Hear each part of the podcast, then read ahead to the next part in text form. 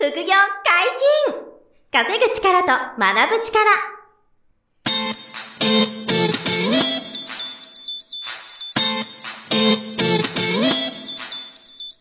この番組は稼げるようになりたいを叶える副業アカデミーの提供でお送りいたします。副業アカデミーはあなたが副業で稼げる状態になることにコミットしたスクール。初級コースから上級コースまで様々なジャンルの副業ノウハウを学んでいただけます。詳しくは副業アカデミーで検索ください。こんにちは、小林正宏です。山本博史です。よろしくお願いします。はい、よろしくお願いします。本日はゲストに来ていただいております。副業アカデミー FX 講座講師の野田翔吾先生です。よろしくお願いします。はい、よろしくお願いします。はい、えー、久しぶりにまた、えー、野田翔吾先生に遊びに来ていただいたということでありがとうございます。はい、よろしくお願いします。はいありがとうございますえっ、と、もう今回でですね、おそらく3回目のご出演かなと思いまして、えー実はこのポッドキャストもうね、4年かな ?4 年以上やってて、なんで、あの、何回かね、出ていただいているということになるんですけど、あの、最近おかげさまで結構この副業解禁稼ぐ力と学ぶ力、あの、新しく聞いてくださるリスナーさん結構増えていて、あの、結構初めて聞くっていうか、野田さん初めてっていう人多いと思うんですよ。なので、ちょっとうちのはいこのアカデミーの FX の講座の先生で、まあ、いわゆるオクトレーダーでもあるんですけど、ちょっと改めて、あの、野田さんの自己紹介も兼ねて、あと FX の話をちょっとそうですねまずは聞いていきたいなと。はいはい。いうところでちょこちょこ野田さんの名前出てくるんで気になってると思うんですよ。そう、あの、野田さんが出てない時に、その野田さんの話を僕がするんで。そうなんですね。そ うそう、するんで。あ、ありがとうございます。はい。ただ、あの、本人登場ということで、そうですね改めて、あの、ちょっとどんな、こう、投資のご経験とか、いうのをそう含めて簡単に自己紹介をお願いしたいなと思いまして。はい。お願いします。えっとですね、じゃあ改めまして、野田と申します。よろしくお願いします。ますの経歴を簡単に紹介させていただきますと、私2004年に大学1年生の年だったので、その時に塾のアルバイトをして、まあ100万ぐらいちょっと頑張って貯めて、そこから株式を始めたんですね。うんで、その後なるほど6年ぐらいずっと頑張りまして、まあ運も良かったんですけど、うんまあ、結構3000万ぐらいまでなんとか増やせたんですが、うん。その後、あの、うん2010年にうん、まあ、やっぱ自分の力で食べていけるようになりたい。まあ、独立したいっていう気持ちはずっと高校生ぐらいからあったので、やっぱ若いうちにトはいライしようとはいはい。いうことで独立したんですが、そこであの、うん FX の方にトレードを移行したんですが、まあ、お金全部飛ばしちゃいまして、でその後、2年ぐらいとか3年ぐらい、まあ2年半ぐらいですかね、はい。あの、市民税払えなくなるとか、もう健康保険払えなくなるとか、うん。そういう経験をしました。いやはい。ー、あーすごい。その本で読む地獄のケースですよね。その FX なり株なりで買ってて、あの、溶かしてしまって、税金の請求が後で来るっていう。そうですね。まさにその典型的な例やっちゃいましたね。あれ、最初は株なんですよね。そうです。株でトレードして、そこがうまくいって、6年ぐらいじゃないですか、3000万ぐらいまで増やしたと。はいそこはもうすごいうまく、トントン拍子でうまくいったってトントン拍拍子じゃないですけど、やっぱ真剣に勉強やっぱその時もしてましたし、で、やっぱりその、当時やってたのって、その、やっぱり、テンバガーを狙うとか、うん。イベントにかけて貼るっていうことやってたんで、まあ当たると結構増えてるっていうスタイルを取ってたんですよね。まあ今となっては、そんな大したことやってなかったですけど、まあその大したことないレベルなのに、はい。お金が増えちゃって、うん。あ、自分はできるんだって勘違いしてたので、うん。やっぱりあの、みんな経験する失敗っていうのを、うん。まあ6年後に食らっちゃったんですよね。ちゃったと。はい、もっと早くあったら学べたんですけどね。なるほどですね6年後に来ちゃいました。6年後に来ちゃったと。そのあの株式投資でうまくいった後に、そのなんでその外貨の取引の FX にこうあの変わったんですか？その辺の理由はあったんですか？やっぱりあの、一つは会社を辞めて独立したので、うんあの、貯金を食い潰したら5年ぐらいしか持たないなっていう計算をしたんですよ。あ、それ、ごめんなさいそれは3000万円か。はいそうです。あ、なるほど。あの、独立してもうまくいくかどうかわかんないですしあー、まあ友達の会社を経営手伝ってたりしてましたけども、うんまあ結局その収入があるかどうかなんてベンチャー企業わからないので、うんまあとにかくその日金を稼がなきゃっていう意識が強かったんですよ。なるほど。ってなると株ももちろん短期売買はできますけど、うん当時自分がしていた株って、うんまあ、典型的なそのバリュー投資っていううん。割安の株買ってう、ん数ヶ月1年とか2年放置して、ねあの、ね、値動きを狙っていくっていうスタイルだったので、うん。短期売買ではなかったんですよ。うっんてなると、じゃあ、日金を稼いでいかないと貯金が減ってって、精神的にきつくなるのは目に見えてたんで、じゃあ、もうちょっと少ない金額でうん、効率よく回せる FX の方に行こうかなっていうふうに安易に思っちゃったんですよね。なるほど、なるほど。ははっきり理由があったんですね、そういう。はい、そういう理由はありました。あれごめんなさい、会社員としては、もともとは働かれてたんですか？そうですよ。新卒で7ヶ月だけいました。7ヶ月だけ会社員やって、あ、で、合わないなってなって辞めちゃったんでしたっいや、仕事は好きでしたよ。けうん。ただ、あの、私、恥ずかしながら大学2留年もしてましてその塾のバイトやったり、株の勉強したりとか、うん夜な夜なダーツ投げに行ったりとか、ちょっとやっぱ、まあ、優等生じゃなかったんですよ。で、人よりはいはいはい。2年も遅れてるのうん。に、独立したいってなった時、30以降でやるってなると、自分は多分やらないだろうなと思ったんですよ。なるほどね。うん。はい。なの、で、じゃあ、この25で人より遅れてるから、もう今すぐやんないと、うん。自分は多分やんないだろうなと思ったんですよじゃあ20代のうちの失敗ってまあ何とでもなるから、うんじゃあ今すぐ自分みたいなグズ賞はやった方がいいなと思ったんですよ。うんなるほど。で、飛び出したんですよ。なるほど。はい。はあ、なるほどですね。じゃあ、なんか、えっと、えーサラリーマンに戻るとかは原則なくて、はいもう、あの、生活する上で稼いだ3000万円をそのまま使ってたら5、6年でなくなっちゃうから、もうちょっとしかもあと、ロング、ね、長期間でこう、あの、バリュー株とかで価値を上げるのを待ってると、毎月稼ぐみたいなコンスタントな稼ぎがなくて、で、FX で少資金でちょっとやっていけるんじゃないかっていうんで、FX が始まったみたいな。簡単に言うとこういう感じだったんですかね。そうですね。ああ、なるほど。で、それで、えっ、うんと、その、全部なくしたってさっきおっしゃってました。あの、野田さんの、あの、ソフトバンククリエイティブっていう出版社、SB クリエイティブっていう出版社で、野田さんにおいてははい2冊目の本なんですけど、そこにタイトルに書いてあるんですけど、あの、3000万円失ったっていう書いてあって、はいはいはい。なんで、あの、でさっきおっしゃったその、その株で稼いだお金なくしたっていう、その3000万円が全部 FX で溶けちゃったっていう、はいですよね。思い出したくない思い出みたいな。あの、こ、これはなんかどんなことだったんですか？どうどうやってお金なくなっていっちゃったみたいな、もう一回ちょっと改めて聞きたいんですけど。あのーまあ、一番はリスク管理ができてなかったっていうところが挙げられますよね。リスク管理ができてなかった。あの、株の場合は、リスク管理の仕方がちょっと違って、うん例えば1000あったとしたら、うん A 社に100株、B 社に50万円、うん C 社にじゃあ300万円とか、あの、資金を分配してリスク管理取るっていう方法しか自分は知らなかったんですよ。うん。ただ FX の場合はそういうやり方はあるかもしれないんですけど、うんどちらかっていうと、一回一回のトレードで必ず損切りを設定してトレードしていくっていう、ちょっと資金管理の方法が変わってくるんですよ。ね。で、私は FX 移行した時、うんそういうのを知らずに株式の感覚のまま来ちゃったんですよ。なので、1000最初入金してたんですけど、1000万あるうち、ほぼ大半使って取引してたんですよ。うん。なので、ちょっとの値動きでも100万単位で動いちゃうんですよね。うんで、まずそれで精神的にビビっちゃったと。はいはいはい。まあ、勝つ時は勝ってましたけど、うん。で、やっぱ良くないのは、多分 FX で飛ばされる方の大半はこれだと思うんですけど、はいあの、そろそろ価格が上がるかなと思って買います。うん。で、まだ下がります。はい。うん。で、下がってったら、まあこれ自国難品って言うんですけど、はい。もう含み損が出てんのに、うんさらに買いますんですよ。うんで、この時点でもうマイナスうん300万とか200万出てんのにう、ん買ってっちゃうから、はい。二つとももうんもしそのまま下がってったら、マイナス500万、600万で簡単にいっちゃうんですよ。で、焦っちゃって、うん3発目のロング、買いですね。難品買いしちゃって、1週間ぐらいで飛びました。はい。1000万円。はい。簡単でした。1週間ぐらい。簡単でした。はい。簡単に飛びましたね。辛すぎるなぁ、ほんと。で、もう、辛いなもうわけわかんなくなっちゃって、頭に来ちゃって、もう一回1000万すぐ入金しました。いやいやいやもう頭に来ちゃった。頭に来ちゃって、わけわかんなくなはいって、もう1000万追加入金みたいな。はい。これが、これ皆さん真似したらいけないケースですからね。そうです。先生が教えてるわけじゃなくて、先生の失敗例を言ってくれてるわけなんで。こは真似しないでいただくとこですね。当でも多分失敗される方って、私と同じようなことやってます。そうですね。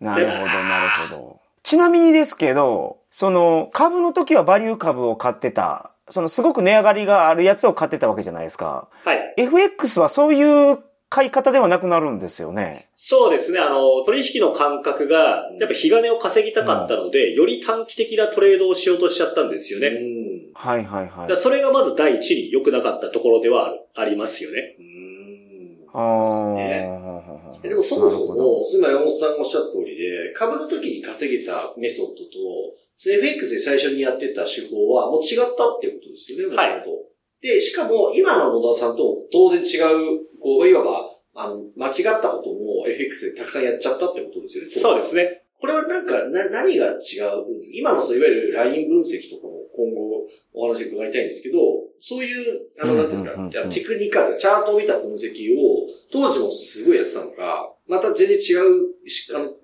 考とかノウハウでやってたとか、その辺はどうだったんですか？一斉万とかしちゃってた時は。あの、使ってる分析は、ライン分析っていうのはもちろん使ってましたけども、うんあの、扱い方が全然レベルが低かったっていうのはあります。今となってやっぱレベルが全然、はいレベルは低かったです。低かったと。はいうん。で、まあよくこれ私も言うんですけど、まあどのオクトレーダーも言うと思うんですけど、うんその使い手によるんだよ、やっぱり。うんだから使ってはいたけど、うんちゃんと自分が何をしたくて、どういう目的でそれを使ってるかって明確になってなかったんですよ。だなんとなく分析して、うんなんとなく価格が上がるかな、下がるかなっていう予想をしちゃってたんですよ。うん。で勝つときは勝ってたんですけど負けるときさっき言っうたん地獄難品っていう方法を取り出してお金飛ばしちゃったんで、勝率自体とかも実は7割ぐらいあったんですよ。はい。おーあ、勝率は7割あって、なるほど、なるほど。それではいはいはいもはい、その、地獄難品やっちゃった時に、一瞬で終わっちゃう、終わっちゃう。そうです。だからたった1回の失敗で飛ばしたんですよ。いやはいなるほど。だからその一般的に言われるそのコツコツドカーンの、うんドカーンがすごかったってことですね。そうですね。多分、コツコツ勝ってコツコツ負けるっていう人、最初いないと思うんですよ。ああ、なるほど。はいはいはいはい。わかります、それは。でうん、ドカンと飛ばす。ドカンと。それを私計3回やっちゃったんですよ。はい。あのちなみにその1000万円なくした続きなんですけど、1000万円なくします。わけわかんなくなったけど、ムカついて、もう一回1000万入金しました。で、この後どうどうだったんですか？その後も、2ヶ月持ってないんですよね。あ、その1000万円が。はい。ああ、なるほど。2ヶ月以内になくなってった。なくなりました。はあ。ら途中買ってた金額入れると、うん1000万よりもちろん増えてるんですよ。あ、そうなんですね。2回目のトライの時に、うん多分2600万ぐらいまで増えてたと思います。ええあ、一度だからちゃんと勝つんですね。はい。だから勝率7割ぐらいあっ7て割、勝ってるんですよ。なるほど、なるほど。でも、最終的にさっき言ったうん1回の失敗で損切りができないから、うん。難品をやっちゃうんですよ。なんてやっちゃう。で、2600万の証拠金が耐えられないぐらいの損失出て飛ばしました。すごいな。それす。ごいな、マジそれ立ち直れないと思いますけど。はい。そっから、で、2回目でしょ、それが。二回目です3回目はどうなるんですか？3回目もほぼ同じですよ。あ また1000万入れるんですか、そっから？も。う一回1000万円ったんでしたっけ？もう、あの、そこまで行くと大体多分人間って同じだと思うんですけど、負けた金額どうこうっていうよりかは、うんもうなかったことにしたくなっちゃうんですよね。うん。だからもう残った1000万より負けた2000万の方が自分にとってでかすぎるから、はあもう1000万なんかもう消えてもいいから2000万なかったことにしたいんですよ。負けたことを。だから1000万残ってたから良かったって思ってないんですよ。はあ。うん2000万負けちゃったこっちの方が大きいですね。そう。だからこれプロスペクト理論ってよく言われる通り、うん人間ってやっぱ痛みの方がでかく感じる傾向なんですよ。うん。だから1000万残ってるから、うんあ、よかったじゃなくて2000万負けちゃったっていう事実の方が嫌なんですよ。なるほどね。だもう止まらないですよね。うん止まらないんだ。それ要するに取り返そうっていうマインドなんですそれ取り返したいと思ったんです。だから1000万残ってるからよかったとは思ってないんですよ。ああ、なるほど。その2000万失なくなったことにもう気持ちがいってて、そうですどう取り返すんだ、この野郎とそうです。いう気持ちで1000万、最後の1000万を入れて、で、これもやっぱり1、2ヶ月なんですかはい。3ヶ月は持ってないですね。持ってな。はいい。すごいな。いやーそれ地獄の半年間ぐらいですね、その3000万なくした、その、全部で6ヶ月うん。内に入ってますよね、それ。そうですね。うん半年ぐらいで3000万円なくなっちゃったみたいな。いきなり独立して意気揚々とやめましたけど、んいきなり失敗したんですよね。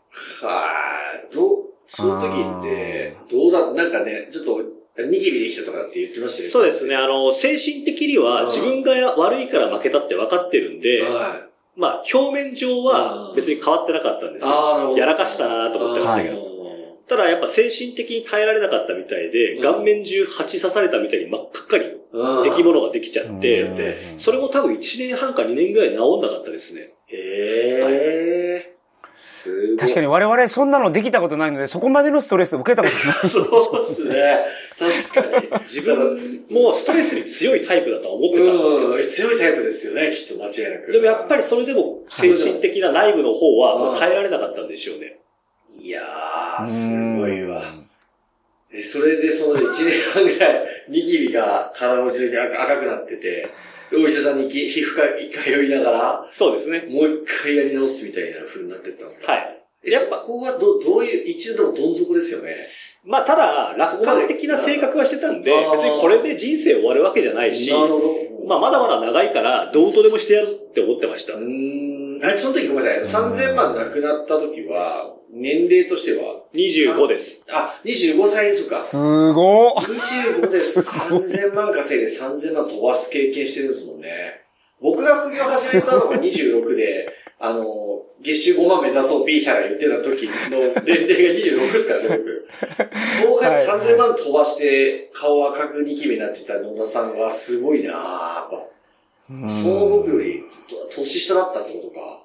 え、そっからじゃあ1年、えっと、あ、違う、3年ぐらいかけて、2年半ぐ2らい。年半ぐらいかけてまたこう取り返していったっていうところですよね。え、はいそそこってど、はいはいはいどういうその、あの、気持ちの変化とか、その、FX のトレードの変化とか、どんな感じだったんですか？えっと、大きく分けうて、んだいたい3種類ぐらいに段階あったなと思うんですけどうん、最初の1回目はう、んやっぱ飛ばした時と変わらず、ん。100万、200万もう1回入金して、うん1ヶ月で800万とか1000万増やすってやってたんですよ。で、同じです。その後また同じことやっはいて飛ばしてます。ああ、そうなんだ。だから100万、200万の入金ををして飛ばしたのを多分その後も5回ぐらいやってますね。ええうーんえ、100万、200万が800万とかなったんだけど、それまたボンって飛ばすみたいなことを5回ぐらいやってる。やってます。飛ばしてます、全部。いや、すごい。だから全然変わらなかったんですよね。うーん。しばらくは。はい。いわはい。ゆる勝てたから、うんその勝ってる状態をうん。なんとかキープして、うん早くお金取り返したかったんですよ。うん、確かに勝率7割ぐらいね。ありました勝ってるわけだから。で、も、3ヶ月以上持たなかったんで、うん5回目ぐらいでやっぱ廊下でお金が飛んでんの見たとき携帯で、あの膝からガックーンってやってますし、え、老、え、老、急に廊下で。そんな漫画みたいなことになるんですか？なります。え、自宅、自宅の廊下で、はい。膝が崩れ落ちた。カーンって。で、あざ、ああざつになってましたからね。笑っちゃいけないけど、面白すぎるね。多分人間って、多分なるんだろうなとか思いつつ、実際そのなってる結果を目にすると、多分足から落ちます。足からかかって、はい。漫画みたいに落ちますよ。落ちちゃったんだ。で、そのまま、あの、ひ腕ついて頭からガックンって。もう、立てない？立てない、状態になって。なるほど。え、その時はだから、おそらく、えっと、3000万プラス、その、それ以上また飛ばしてるっていう計算ですよね。そうです。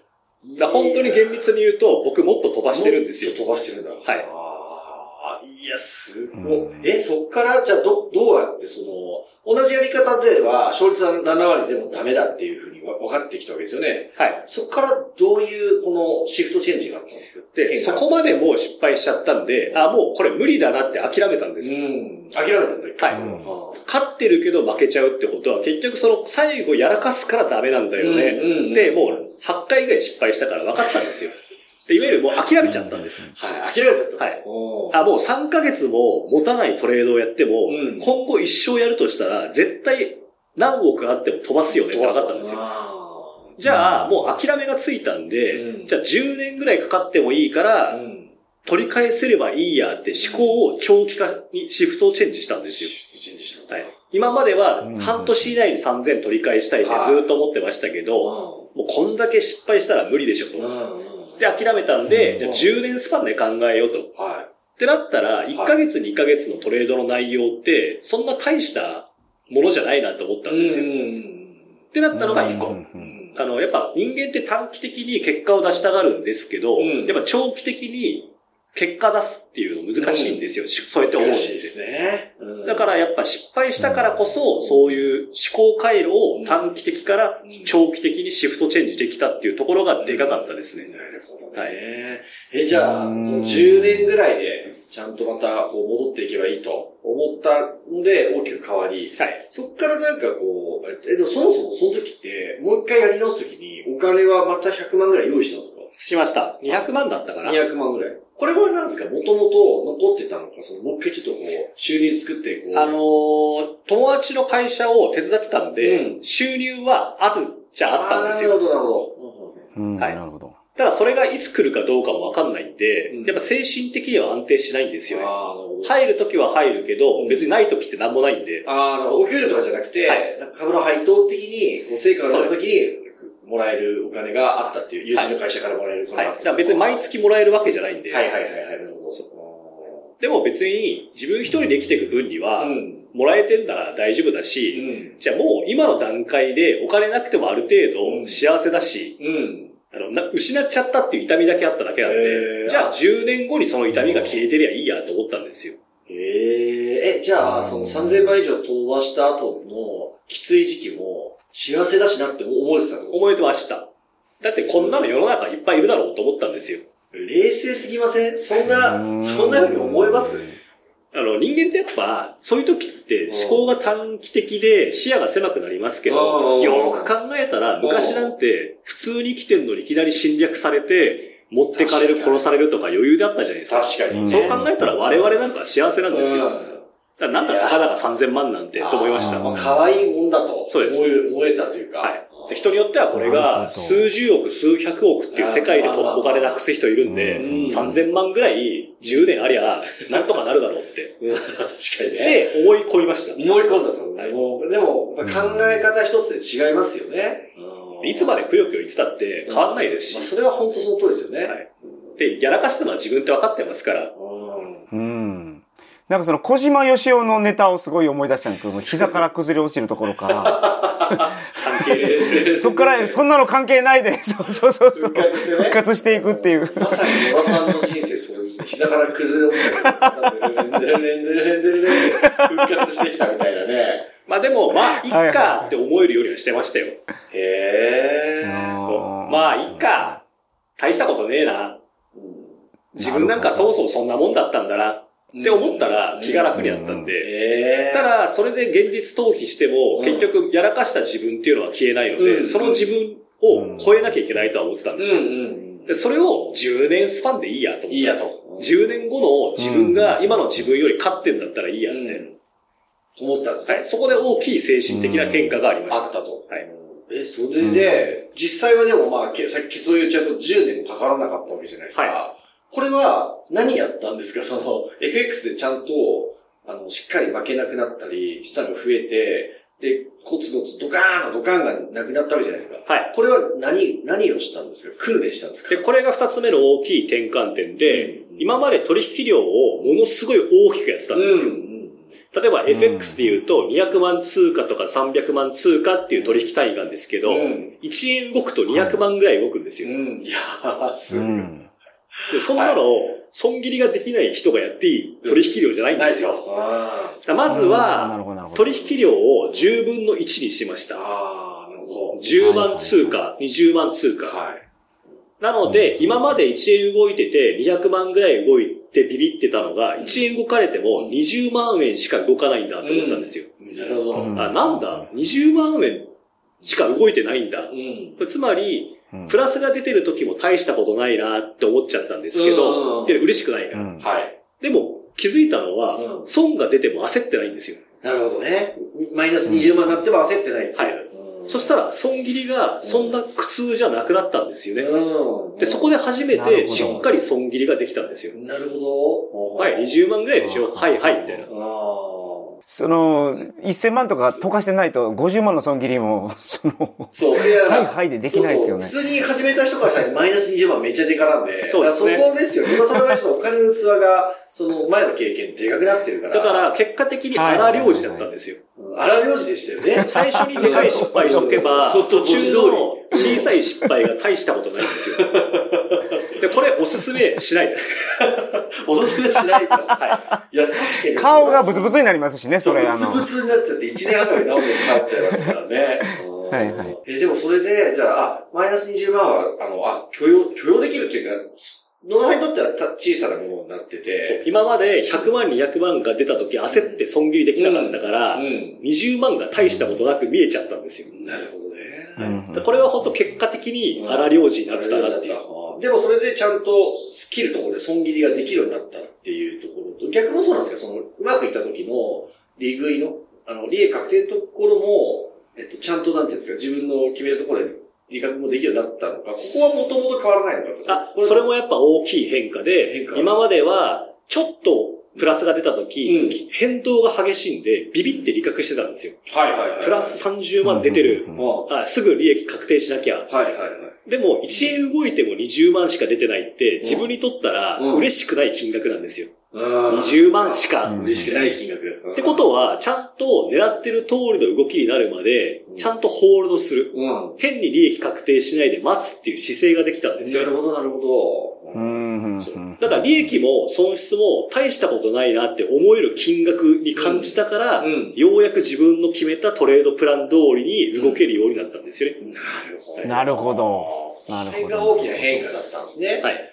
え、それでじゃあ、3000万以上溶かした後に、2年半ぐらいで、ほぼその、元々の株式当時稼ぎ終えた頃には戻れてたっていうことですか、はい。素晴らしい。もうだから、数千万単位では戻せてきてて、え、その時どう、どういう気持ちだったんですか？その、なんて言うんだろう。戻ってきたーって思ったのか、まあ、まあ、まだまだこれ普通っしょみたいな、なんですか。どういう気持ちだったんですか？その頃は。あの、取り返す時に戻る時はうん気にしてませんでした。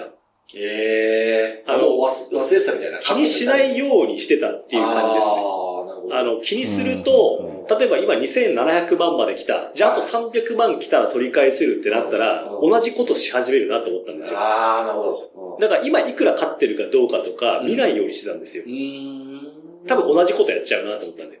ああと300万だからへ、1ヶ月あればいけるとかやると、またやるんで。なるほど。ああ。いや、その辺のコントロールっていうか、なんていうんですかね。こう、自立、律する力っていうのかながすごいっすよね、野田さんってね。でもあったら失敗してなかったんですよ。そう。もともとはなかったから、そう、もともと。失敗してたと。そう、もともとなかったから失敗して、してで、失敗から自分の嫌なとこすごく直視しちゃったんで、うんで、このまま一生生きてたら、自分に対して一生負け犬だと思ったんですよ。ああ、なるほど、ね。そんな自分が嫌だから、なんとか変えたんですようね。んはい。で、あそれ徐々に変わっていけたはい徐々にですねっていうことですよね。すごい話だな、しかしそれは。これででも、僕が野田さん、あ、野田さんがいらいらっしゃらない時の回で僕喋ってるんですけど、野田さんと会った時は、あの、証拠金が、野田さんその頃500万ぐらいを証券口座に入れて、で、毎月利益が200万とか、いい時400万とか取ってて、で出た利益を毎月出金してると。で、元本を増やさないんですっていう話が僕初めて会った時に野田さんがそのレベルだったので、そう、それをだからもう今のあの苦境を乗り越えて、元通りになってから数年後とかに多分僕が会ってるっていう感じですよね。はい。ですよね。だからその、ジェットコースターみたいな、そのね、地獄の経験を僕まだ知らない時に野田さんと出会って、なるほど、なるそう、ほど。そういうレベルだったんですよ。そう。で、うんものすごいそのタイムリーに、あの、MT4 っていう、その、なんですか、講座の状況が見られるものとかで、すぐ野田さんを見せてくれるから、今こんな感じですみたいなね。それをあったすぐポジションとか含み益とかもあの見せてくれて、あこの人すげえな、みたいな。っていう風になったっていう。それまで僕あの、FX でちゃんと稼いでる本物みたいな人に、ほぼ会えてなかったんですよ、僕。ほ、ほぼほぼ嘘、嘘というか偽物が多い 世の中だと思ってて、残念ながら。野田さんみたいな人いるんだっていうのが、あの、衝撃だったんですよ、最初。っていう風な、うんそれがもうだから2016年とかかな。2015、16年か15年ぐらい。16年ぐらいだと思うんですよ。多分そうですね。ですよね。その頃に多分知り合って。で、その翌年とかに副業アカデミーの始まりがスタートしていったんで、まあ、そんなね、経緯で野田さんとまあ出会えたというところなんですけど、うん最近ってでも、うんあの、おおおよそ、あの、あれですか、えっ、と、まあ、オクトレーダーとか言うとね、野田さんはそ、そこは本質的じゃないから、あんまお好きじゃないと思いますけど、だいたい、あの、オクトレのレベルで毎年やって、収益出せてる感じですかね、そうですね。直近で言うとやっぱ2020年が一番収益上がっちゃいましたけど、うんあーはいはい2021、22年も、うんそっから収益はうん落ちましたけど、うんまあ、あんま変わらずって変わら感じですす。ずでね。はい。はい。あの、さっきおっしゃったように、あの、収益を気にしてないですもんね、野田さんって。だから2020年の時に、聞いたとき、野田さんがご自分では把握してなくて、あの、収益を。どれぐらい出てるか。はいはいはい。で、それをうちのあの、キヨポン講師が、あの、野田さんに従事している生徒であるキヨポン講師が、あの、トラックレコードみたいなのを確か野田さんからもらって、で、1月から11月の11ヶ月間の CSV の履歴かなんかをもらって、それを計算したんですよね。でそれが2億、うんうんうん2億400万とかプラス、あ、2億900万だったかな。で、損切りが800万ぐらいしかなくて、通算2億はいはい利益みたいな感じだったんですよ。11ヶ月で。で、ギャーって驚いたっていうのが、もう鮮烈な記憶として残ってて。で、野 田さんは税金に泣くっていう。そこで初めての強烈な税金。まあ今までも、それはそこそこ取られてましたけど、はい桁が変わってきたので、変わってきた。それはちょっとやっぱ考えさせられちゃいましたけど、あまあでもやりようはないんでね、うんそんな。そうですね。まあ、稼ぎすぎですからね、納税額が半端ないっていうね。まあこれも後で話すと思うんですけど、国内証券に切り替えればいいかなとか思ったんですけどうん、国内証券あんま信用してないんですよね。えー、あ、それまた別途聞きたいかはい。ちょっとまた多分どっか違う回であ、話すと思いますけど。あの、うんあれですね、海外の証券口座と、えっ、と、国内の証券会社の口座で違うっていうね、今話そう、を税金の仕組みが違うので、うん。そうですよね。ちょっと今も考えてるんですが、うん。やっぱちょっとやっぱ長年使ってた海外証券の方がうん安全だっていう、うんまあちょっと思い込みかもしれませんけど、あ、そうですか。ちょっとそれがある。聞きたいですね。はい。またちょっと違う回でじゃ。あ、もうすぐ待って、あっという間に30分ぐらい経ってるんで、いやー、すごいね。久しぶりにまた聞いたけど、もう野田さんのこの、あの、ジェットコースターの人生が半端じゃないけど、ただ、あの、かん、皆さんに、リスナーさんにこう、なんていうんですかね、こう感じてほしいのは、野田さんがそうやってこう、作り上げてきたノウハウがあり、で、野田さん以外の人もコツコツ積み上げていく人は、野田さんみたいにトレードが上手になっていくっていう世界なんですよね。もちろん簡単じゃないんで、はいはいはい。パッとできるものじゃ全くないんで、あの、訓練していく必要、努力するんですけど、あの、野田さんの生徒さんは、まあ、あの、清子講師も、ポッドキャスト出てもらってますけどね、彼もいい、いい例で、うんうん。野田さんに教えていただいたおかげで、あの、数年かけてかなり力つけてきたりとか、生徒さんも、うん。あの、成果報告会とか、この間もやったら、本当に50万の証拠金で、150万稼ぎましたみたいな人もちゃんと出てくるような、はい。そういうノウハウとか再現性があるんですよね。それを野田さんが、あの、今、福井アカデミーのスクールで教えてくれているので、あの、それはぜひ皆さんにも、まず無料セミナーももちろん、あの、見ていただきたくて、セミナースケジュールで、あの、はい。FX 絞ると、野田さんのセミナースケジュール出てますから、ぜひそれも、あの、見ていただきたいのと、あと本気でこう学びたいなって方はね、野田さんの、あの、講座、FX 講座で受講いただければ、あの、すごく、あの、学びが深く、面白い FX トレードの世界が待っているので、そこもぜひご検討いただけたら、そうですねね、嬉しいなと思っております。はい。次回も野田さんにゲストに来ていただきますので、どうぞよろしくお願いします。はい。本日もお疲れ様でした。はい、ありがとうございました。副業解禁稼ぐ力と学ぶ力、そろそろお別れのお時間です。お相手は小林正宏と、野田翔吾と、山本博史でした。さようなら。さよなら。この番組では皆様からのご質問を大募集しております。副業に関する疑問、質問など、副業アカデミーウェブサイト、ポッドキャストページ内のメールフォームよりお送りくださいませ。